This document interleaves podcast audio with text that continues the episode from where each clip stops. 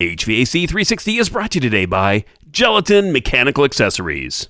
Don't have any room in your project? Already fitting 10 pounds of waste in your 5 pound bags? Well, relief is on its way with our gelatin accessories. You know what they say? There's always room for gelatin. Accessories, that is.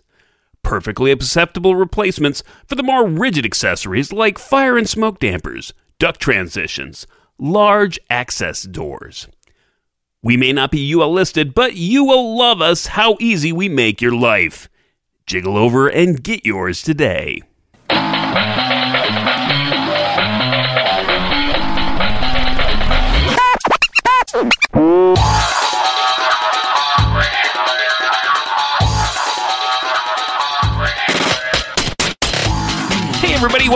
Matt here, your host for HVAC 360, helping you be the best and the brightest in the field of HVAC. Each week I'm either sharing information and lessons learned from the field or talking with industry experts. But I don't stop there. I want to encourage you to double down on your weekly helping of HVAC knowledge by hopping on over to HVAC360.com and join my growing community of people just like you.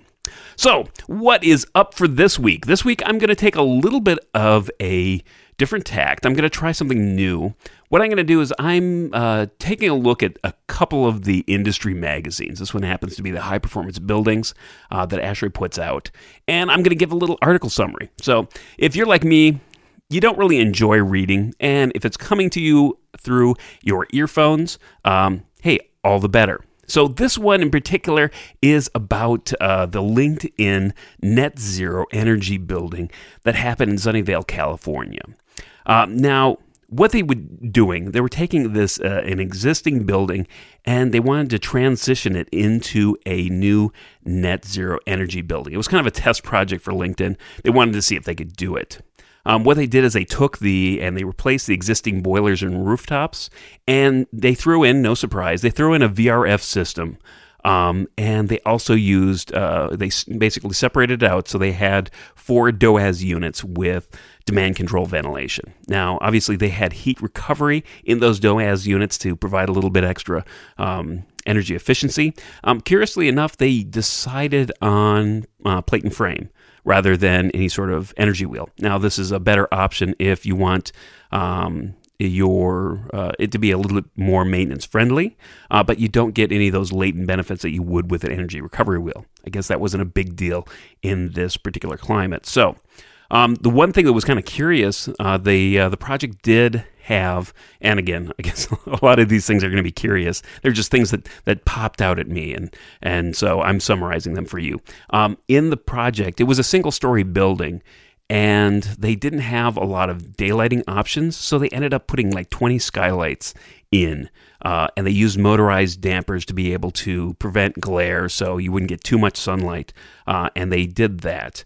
Um, the goal for the whole project was to try to get uh, an EUI of uh, 30 kilobtus per square foot per year. Um, and this that was they they were hoping that, that that was going to be their energy usage of the building, and so they were also looking to pair that with uh, solar panels. Now, uh, the problem with solar panels on existing roof, obviously, it needed to have needed to be reinforced. You're really adding uh, a lot of weight to an existing roof, so they had to kind of jump through some hoops to make sure that they would be able to do that and make it happen. Um, one nice thing that they did um, since they um, they took the insulation, they moved it above the roof deck, and they were able to remove the existing drop ceiling. Now, this building again, a single story, was about 15 uh, feet uh, floor to roof deck. So what they were able to do, um, in addition to that, is they were able to add 17 seven foot diameter uh, smart fans. So these are kind of, you know, I guess I envision, they didn't really explain it any further than that, but I envision these being like um, your uh, big ass fans that, uh, you know, just slowly moving and circulating air. Obviously, it's an office environment, so they didn't want to make it, you know, too much of a hassle, but uh, or too much of an air airflow. But even a little, you know, slight airflow can make significant difference um, when you're trying to uh, uh, cool occupants. So, one of the things shortly after they did Occupy, uh, they realized they were about 20% off from their net zero target. Um, the, one of the things that they did realize is that the the occupants had switched. Originally, they had planned for some sports staff, uh, but it was changed from that to engineering staff. So surprise! And the plug loads for the engineering staff were just you know uh, just quite a bit higher. So going down the road a little bit more, they uh, they actually had um, changed some staff. They they kind of uh, the space I guess has a lot of different uses, and they they I guess the engineering staff moved out, and some new staff moved in. And one of the things they did uh, that was kind of creative was they actually had a plug load reduction competition. They used an energy dashboard in the the main uh, lobby, and they were able to identify. Um, you know, have one side of the building be one team and another side of the building be the other team. And it was amazing because that um, they were able to reduce uh, every each side was able to reduce about 25% of their plug load. So that's that's really significant. Um, so after the first 12 months, their EUI um, originally it was uh, it was higher. It was the 40 um, 40 kilo BTUs per square foot per year. Um, they and they did get it down to, you know, after they used this uh, measurement verification and analyzed the whole thing, they were able to get it down to that 30 uh, EUI goal. Um, however, on the flip side, their generation, their panel, panels, they had some inverter issues. So the panels didn't quite do what they were saying that they were going to do, and they were down to about 20 EUI. So they really didn't, um, or 20 kilobtu's per square foot per year. So they really were falling short on that generation, but you know, still, still drastically uh, different. Some of some of the things that they learned throughout the process was that they made some changes. Um, originally, the DOAS units had VFDs and VAVs, but because they, they noticed that this is going to be pretty much a, a, constant occupancy when, when the building is occupied, there wasn't going to be a lot of changes. So the benefit of actually throttling back outside air for any particular area of the building wasn't going to be there. So they ended up saving about, you know, uh, around $100,000 by removing VFDs and VAVs from those four DOAS units. Uh, they also took a look at whether or not solar hot water was a an option. And really, uh, uh interestingly enough, they found that um, you know using the PV, using electric domestic hot water with with the straightforward PV uh, was a lot better option than using the the solar hot water. So that was that was a trade off that they analyzed, they looked at, and they found that hey, you know what, the solar hot water just didn't work in this situation.